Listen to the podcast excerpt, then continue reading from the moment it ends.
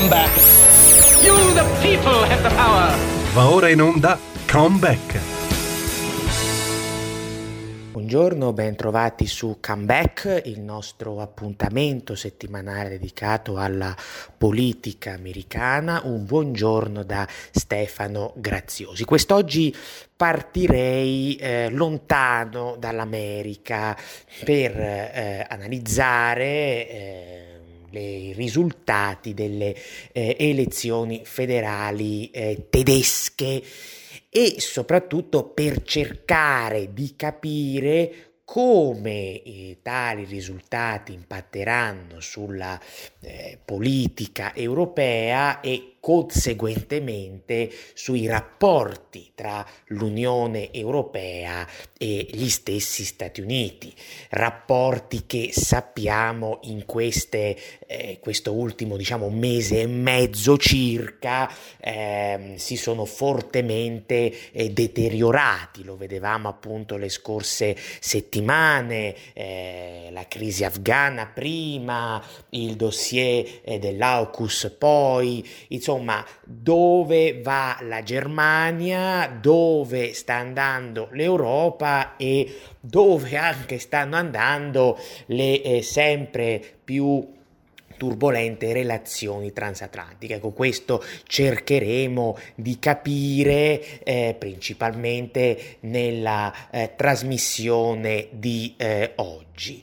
Um, come sapete, le elezioni tedesche hanno dato eh, nei loro risultati una situazione di eh, profonda incertezza per quanto riguarda, eh, per quanto riguarda il il futuro.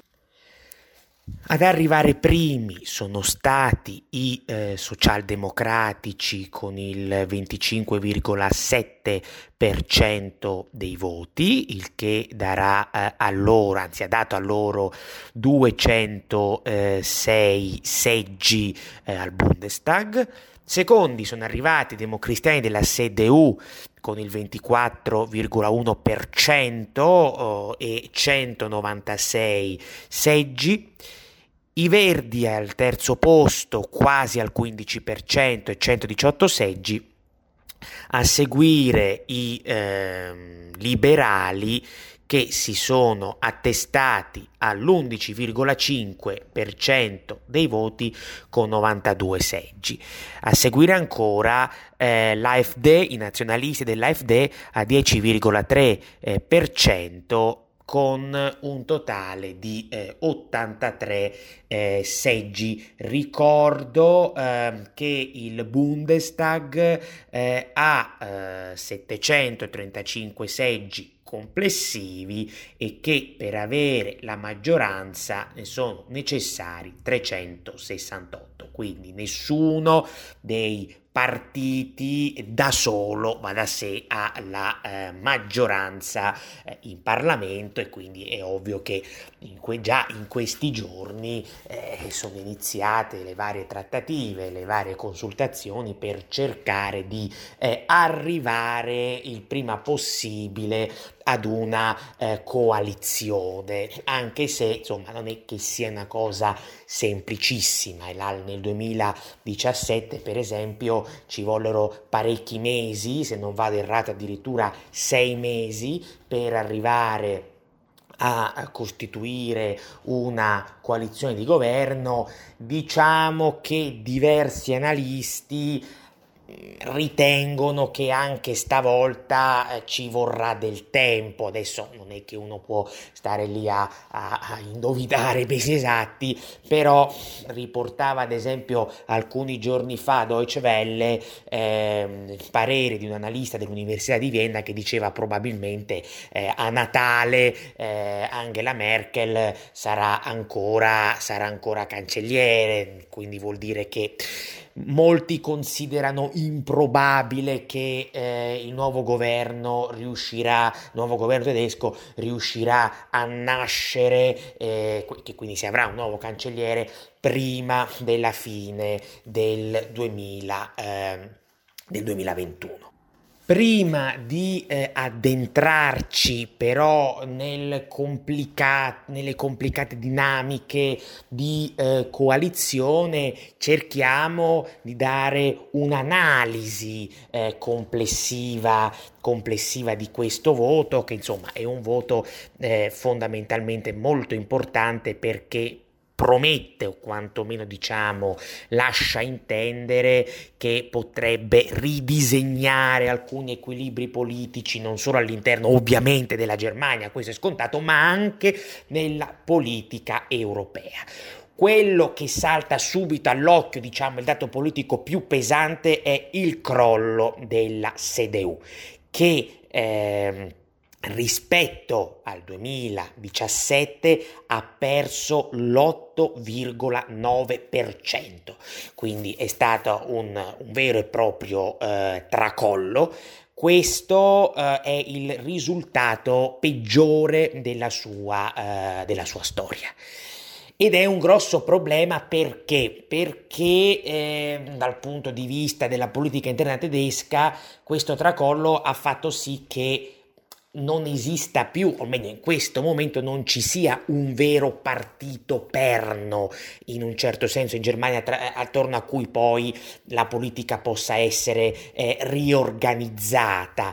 Eh, I socialdemocratici hanno ottenuto sicuramente un ottimo risultato con il loro quasi 26%, anche perché rispetto al 2017 hanno eh, diciamo, registrato un'avanzata di oltre 5 punti percentuali, però qual è il problema? Che il tracollo della CDU è stato talmente forte che sì, l'SPD, l'SPD adesso è primo, però voglio dire, è primo con uno scarto di poco più dell'1%, quindi non può essere, cioè è difficile che sarà lui eh, il partito perno, sarà probabilmente il partito fondamentale della nuova coalizione, però c'è una situazione, come dire, di forte instabilità politica proprio per questa ragione, cioè l'ottimo risultato dei socialdemocratici non riesce, come dire, a controbilanciare il crollo adeguatamente, quantomeno il crollo crollo che hanno registrato i democristiani. E quindi questo è già un elemento di fondamentale importanza perché comunque eh, l'SPD porta avanti a livello programmatico anche per quanto riguarda quindi non solo la politica interna ma anche la, la, politica, eh, la politica, europea delle posizioni eh, in un certo senso più morbide a livello economico anche almeno diciamo teoricamente spostate su principi di eh, solidarietà eh, di solidarietà europea e che quindi dovrebbero un po' eh, scostarsi, discostarsi dal, dal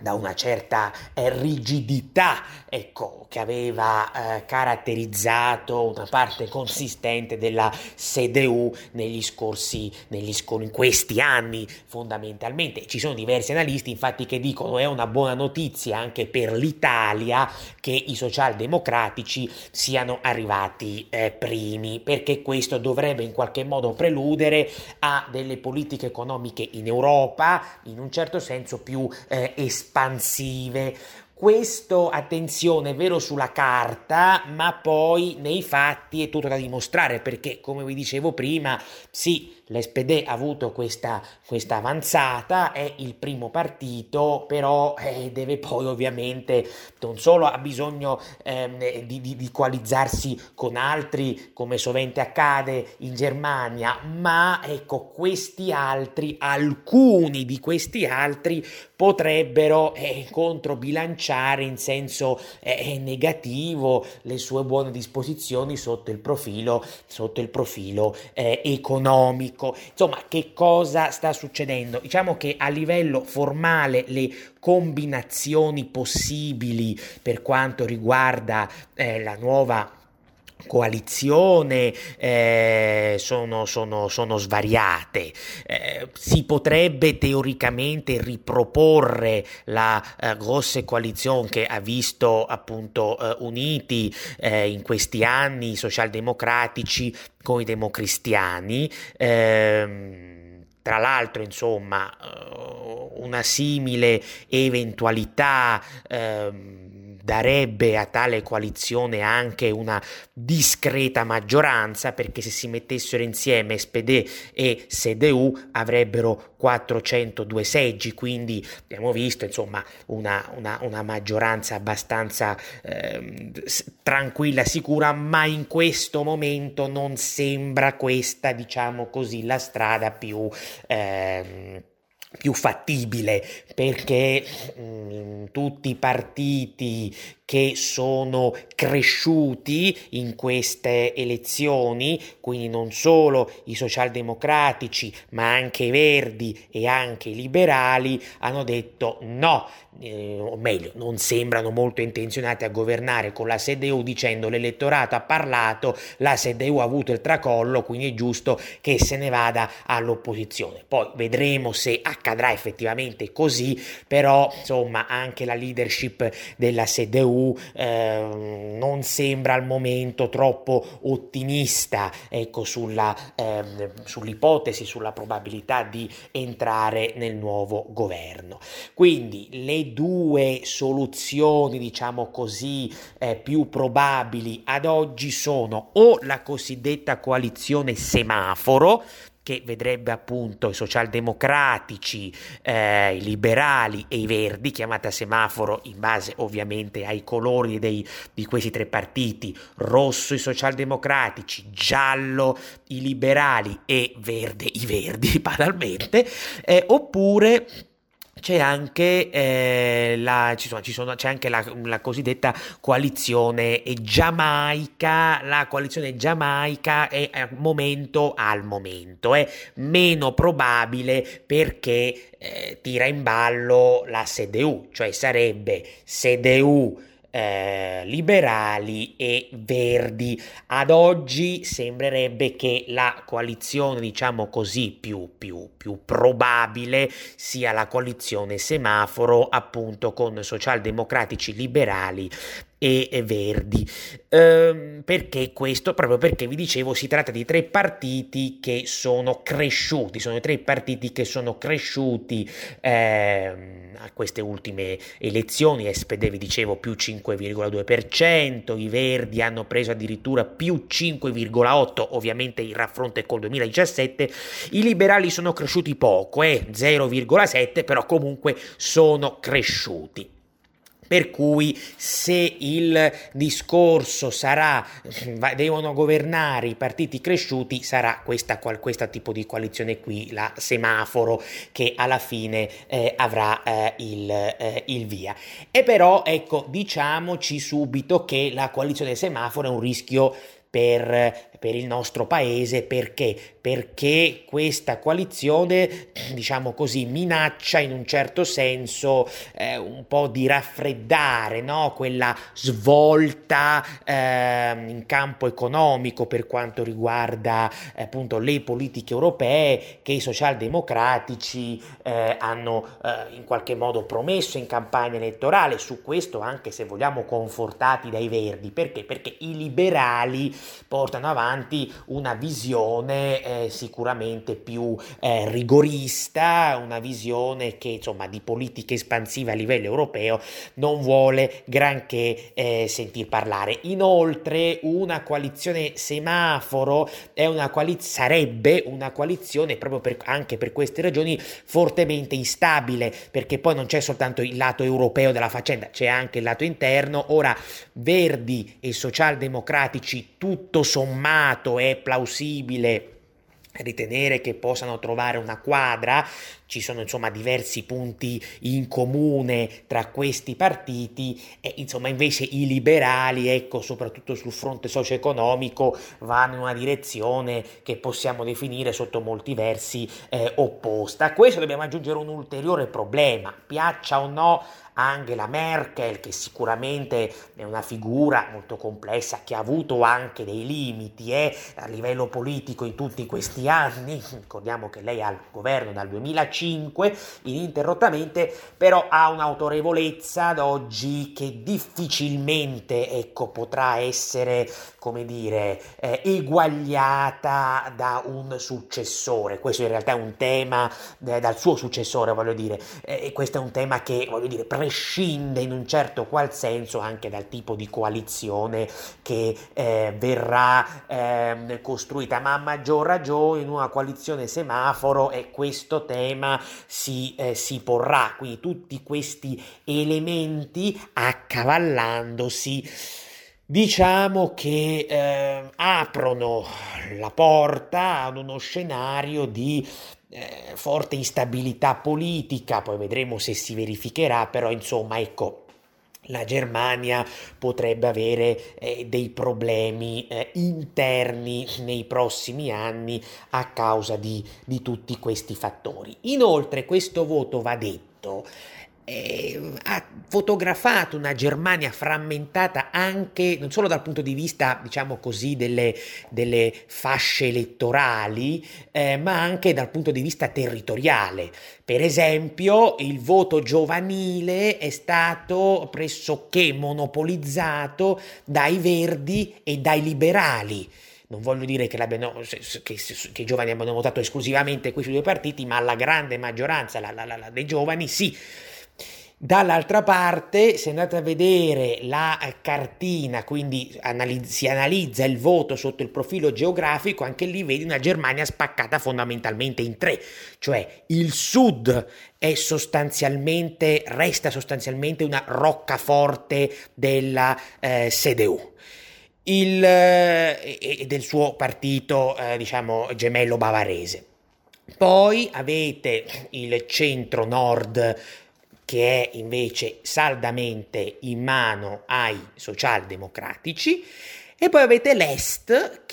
un, in cui ha un radicamento ancora forte l'AfD. I nazionalisti dell'AfD che con ogni probabilità non entreranno mm, nella coalizione di governo perché i vari altri partiti già in campagna elettorale avevano detto che eh, tutti quanti avrebbero ehm, portato avanti l'ormai nota convention excludendum ai danni appunto della stessa eh, AfD. L'AfD, dicevo, a livello generale non è andata benissimo perché ha perso due punti circa per l'esattezza 2,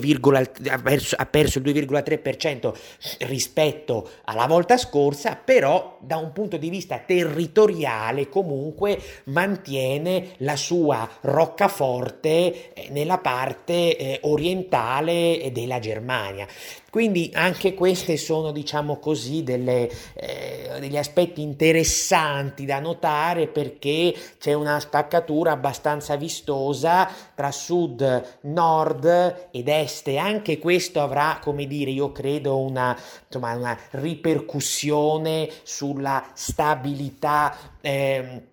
politica interna ehm, della, della, stessa Germania con delle poi ripercussioni ovviamente sia sul piano della politica europea che delle eh, stesse eh, relazioni eh, internazionali. Quindi diciamo che è eh, una situazione, come vedevamo eh, all'inizio, di eh, profonda incertezza, quella verso cui la Germania non solo si sta dirigendo, ma in cui fondamentalmente la Germania già oggi si trova a, ehm, a versare. Quindi che cosa, partendo quindi da questa analisi della politica interna tedesca, è ragionevole attendersi per il futuro delle relazioni internazionali che la Germania tiene soprattutto con gli Stati Uniti d'America. È ovvio che, questo è quasi banale dirlo, bisognerà aspettare prima la nascita del governo, il nome del nuovo cancelliere, tutto quello che volete, però forse qualcosa, qualcosa è già ipotizzabile e ce ne occuperemo nella seconda parte della trasmissione. Farei quindi una brevissima pausa. Nella eh, prima parte della eh, puntata di oggi ci siamo soffermati eh, non sugli Stati Uniti ma sulla Germania eh, per analizzare il voto delle ultime ehm, elezioni federali eh, tedesche, abbiamo analizzato il voto dal punto di vista eh, territoriale, eh, la tenuta poi dei vari partiti, le eventuali possibili coalizioni che sono sul tavolo, insomma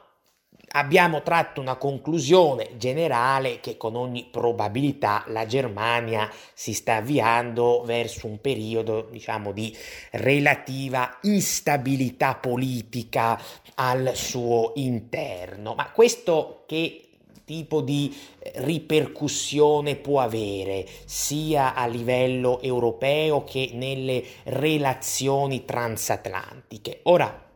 lo vedevamo prima, è ovvio che bisognerà prima attendere il nuovo governo, il nuovo cancelliere, eccetera, però qualcosa è già eh, ipotizzabile ad oggi. Innanzitutto, sotto il profilo della politica europea, eh, è ovvio che la Germania in questa fase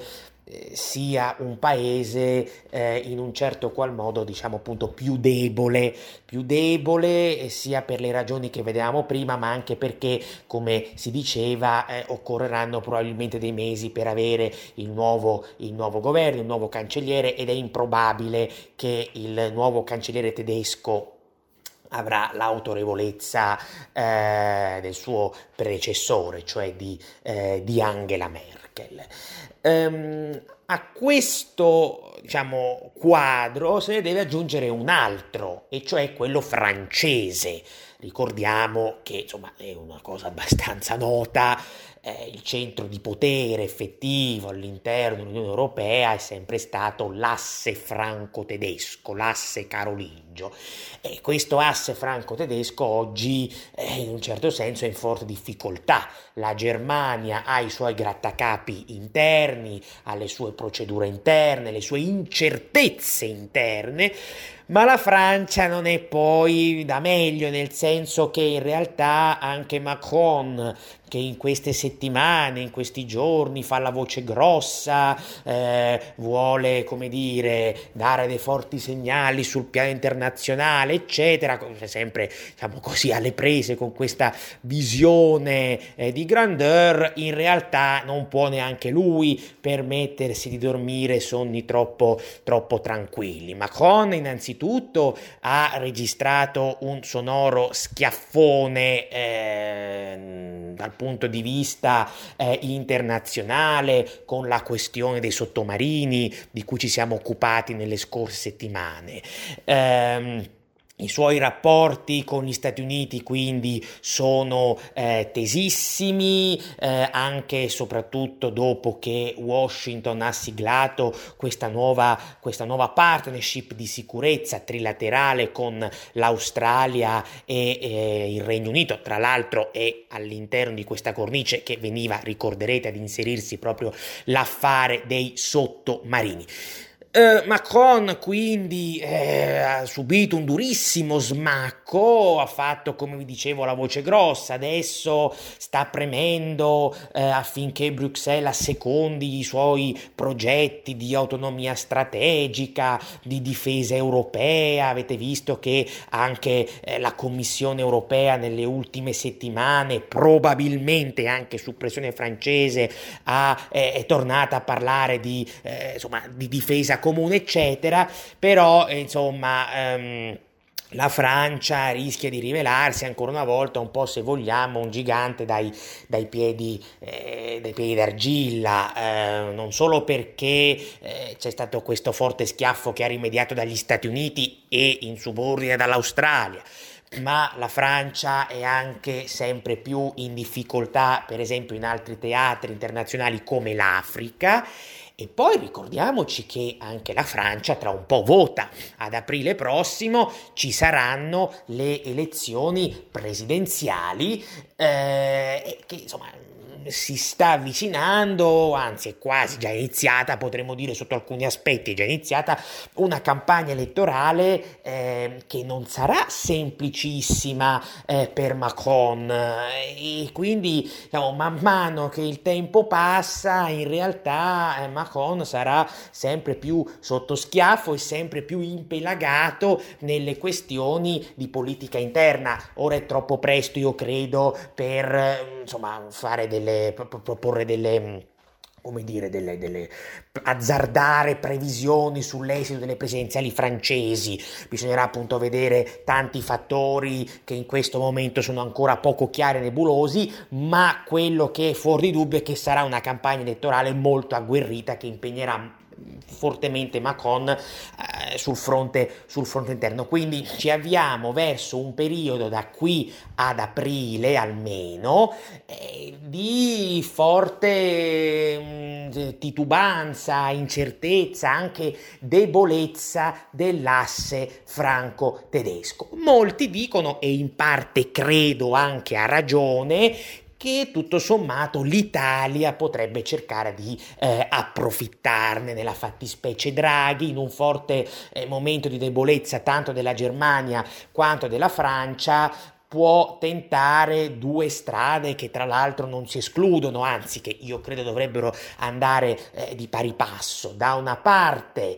rafforzare la sua influenza sulla Commissione europea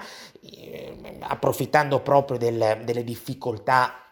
delle difficoltà tedesche in questo momento e dall'altra cercare quindi di spostare un po' il baricentro delle relazioni eh, dell'Unione Europea verso le relazioni diciamo, internazionali dell'Unione Europea verso gli Stati Uniti dopo che soprattutto in questi ultimi anni la Germania aveva come dire spinto per un avvicinamento nei confronti della Cina Cina. Ricordatevi che per esempio a dicembre scorso la Commissione europea su input di Angela Merkel aveva siglato questo controverso trattato eh, sugli investimenti con Pechino, approfittando anche del burrascoso periodo di transizione presidenziale negli Stati Uniti, ma eh, diciamo che quel, che quel, trattato aveva poi eh, diciamo, innescato le ire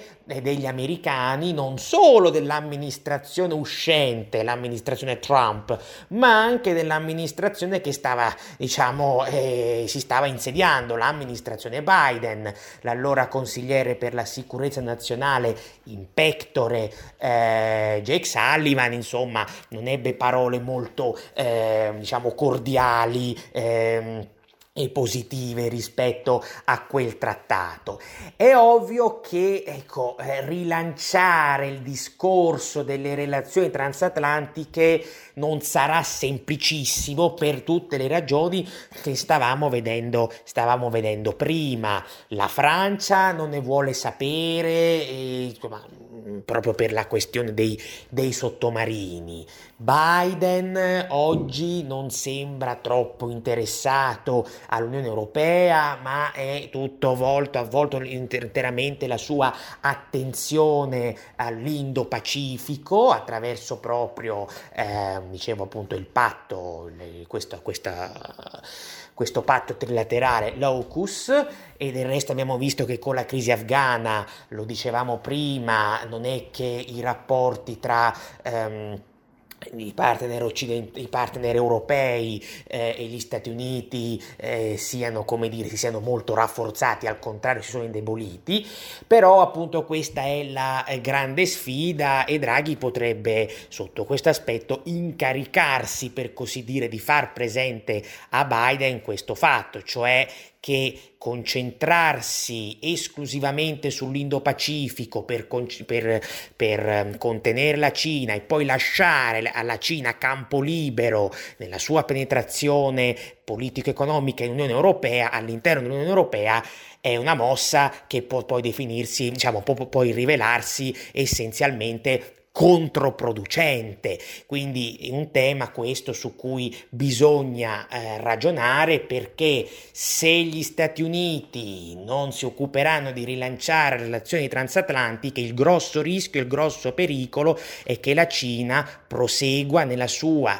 penetrazione politica ed economica nel vecchio continente. Tra l'altro ricordiamoci che proprio l'asse franco-tedesco intrattiene delle fortissime relazioni di natura economica con Pechino, in primis sicuramente la Germania in vari settori a partire da quello automobilistico e in secundis anche la Francia. Quindi questo è un altro tema rispetto a cui insomma eh, bisogna, bisogna, stare attenti e l'Italia potrebbe giocare eh, un ruolo, non è facile ma neanche impossibile, un ruolo importante per, come vi dicevo, eh, riportare il, baricentro verso una sfera atlantica anziché verso appunto la sfera, la sfera cinese. Dall'altra parte poi è ovvio bisognerà vedere eh, come, eh, insomma, quale sarà la, la, composizione del nuovo governo tedesco. Ehm, è vero che i verdi, che con ogni probabilità entreranno in questo nuovo governo e che con ogni probabilità si riveleranno una, una, forza decisiva, ecco, hanno in passato assunto delle posizioni molto critiche sia nei confronti della Cina che nei confronti della Russia e che quindi hanno assunto delle posizioni critiche eh, nei, diciamo, rispetto a quella che era la Ostpolitik di, eh, di Angela Merkel. Dall'altra parte però i socialdemocratici quella Ostpolitik in questi anni l'hanno appoggiata e in un certo, se- in un certo senso l'hanno addirittura, come dire, favorita, per cui questo sarà un grosso, come dire, un grosso punto interrogativo. Eh, basterà la presenza dei Verdi per cambiare il corso, diciamo così, eh, della politica estera eh, tedesca, facendo sì che appunto la Germania si allontani da Russia e Cina per, eh, come dire, rilanciare delle relazioni con gli Stati Uniti che in questi ultimi anni si sono fatte sempre più, diciamo, turbolente, non solo con Trump, eh, ma anche ai tempi di Obama. Ricorderete infatti che, eh, sì, insomma, nonostante la forma eh, la sostanza, in realtà non è che la relazione politica tra Obama e la Merkel sia stata, come dire, troppo, eh, troppo idilliaca. Ci sono stati infatti diversi elementi di attrito, eh, di frattura, che adesso non vado a, eh, diciamo così, a, a, ricordare nel dettaglio, ma dire, è un problema questo. Spe- spesso si è detto in modo semplicistico che era stato Donald Trump a... Um, diciamo così, a, det- a, far deteriorare le relazioni transatlantiche, in particolare le relazioni tra Washington e Berlino, in realtà la situazione è molto più complessa, si tratta di un processo che già era nato ai tempi di, di Obama, è proseguito con Trump e che vediamo ancora oggi nato appunto sostanzialmente con, con, con Biden. Dicevo, è come dire, difficile fare delle previsioni perché sì, i verdi eh, hanno in passato, vi dicevo, criticato eh, Russia e Cina, però poi su altri temi, eh, come ad esempio, non lo so, l'alleanza atlantica, hanno un po' il freno a mano, quindi hanno una, eh, come dire, insomma, delle, delle visioni talvolta un po' astratte che fanno poi che, che, che, hanno poi un po' fatica a tramutarsi in progetti, in progetti concreti. Quindi io que, da questo punto di vista non sono così sicuro che la presenza dei, dei probabile presenza dei verdi nel prossimo eh, governo tedesco muterà in modo drastico la politica estera eh, della, della Germania. Anche perché come vi dicevo diversi interessi economici e commerciali tedeschi tedeschi sono ormai sempre più orientati verso la Cina e in parte anche verso la Russia. No? Ricorderete tutta la questione che abbiamo affrontato a, a, a suo tempo eh, del gasdotto Nord Stream 2. Quindi vedremo quello che, eh, che, succederà, però ecco l'Italia potrebbe candidarsi efficacemente adesso a diventare il vero referente statunitense in Unione Europea, spingendo laddove possibile eh, gli Stati Uniti a rendersi conto della necessità appunto di avere delle relazioni transatlantiche forti per contenere efficacemente l'influenza di Pechino a livello globale. Questo è un tema appunto rispetto a cui è necessario eh, riflettere molto ed è un tema che insomma l'Italia potrebbe, potrebbe far proprio. Poi certo anche l'Italia ha i suoi problemi di politica interna, è ovvio, però capite bene che con il nuovo Presidente della Repubblica eh, che sarà eletto a gennaio, fine gennaio, questi mesi, ottobre, novembre, dicembre e una parte consistente di gennaio, quantomeno la prima metà di gennaio, l'Italia ha uno spazio, diciamo, ancorché eh, temporalmente ridotto, per portare a casa dei risultati da questo punto di vista, perché come vi dicevo, la, il nuovo governo tedesco prevedibilmente non nascerà tanto presto e molti sostengono che anche a Natale non sarà ancora nato. Dall'altra parte Macron eh, si sta sempre più avvicinando verso una campagna elettorale eh, dura, abbastanza dura e già in questi prossimi mesi probabilmente diventerà eh, dura, tenderà ad assorbirlo sempre di più, quindi l'Italia potrebbe lavorare eh, celermente in questi mesi proprio per eh, rilanciare, dicevo, questo, questo rapporto non solo tra Italia e Stati Uniti, ma anche tra Unione Europea e Stati Uniti eh, per cercare appunto di arginare l'influenza di Pechino nel vecchio, sul vecchio eh, continente. Quindi poi è ovvio, eh, molto dipenderà anche da quelle che saranno le scelte dell'amministrazione, dell'amministrazione Biden. L'amministrazione Biden in questo momento ha diversi eh, problemi che non si limitano ovviamente al fronte internazionale, ma anche lì ci sono grossi temi di politica interna che stanno tenendo occupato il presidente eh, americano, anche perché ricordiamoci che gli stessi Stati Uniti si stanno avviando al voto. Tra poco più di un anno, infatti, anche gli Stati Uniti avranno le elezioni di metà mandato, novembre 2022. Quindi è possibile che eh, a partire da gennaio, febbraio, marzo, grosso modo, eh, Biden inizierà ad essere più interessato, ancora più interessato alle questioni di casa sua piuttosto che alla politica internazionale, perché i democratici negli Stati Uniti in queste prossime elezioni si giocano moltissimo e i temi caldi sono già sul tavolo a partire da quello dell'immigrazione clandestina clandestina, eh, sapete ne abbiamo parlato anche in passato, il dossier dell'immigrazione clandestina sta diventando sempre più ingombrante per l'amministrazione Biden e un'amministrazione che sotto questo aspetto si ritrova sotto il fuoco incrociato dei repubblicani da destra e da, dalla sinistra dello stesso partito democratico. E tra l'altro tenete presente che proprio l'immigrazione clandestina è un tema che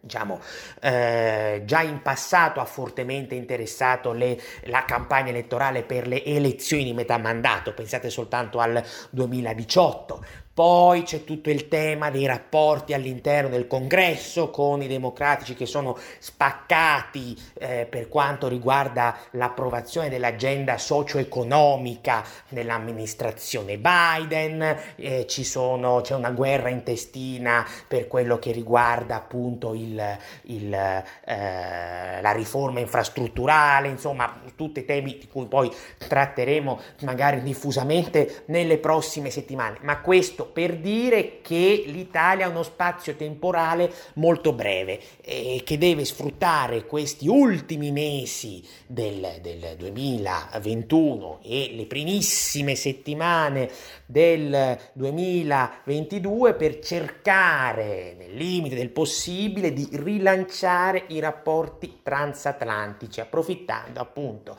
da una parte della debolezza francese e dall'altra di una Germania che in questo momento è presa nelle sue dinamiche interne, perché tendenzialmente in questi anni l'asse franco-tedesco, a partire proprio da Berlino, ha spinto invece sempre più l'Unione Europea verso posizioni, diciamo così, di, di, di, di legame anche economico con, con Pechino. Quindi l'Italia adesso ha l'occasione per controbilanciare questo tipo di influenza e vedremo, vedremo se, se, ci riuscirà. Io per oggi vi saluto e vi do appuntamento alla prossima settimana. Una buona giornata da Stefano Graziosi. Comeback. Avete ascoltato Comeback.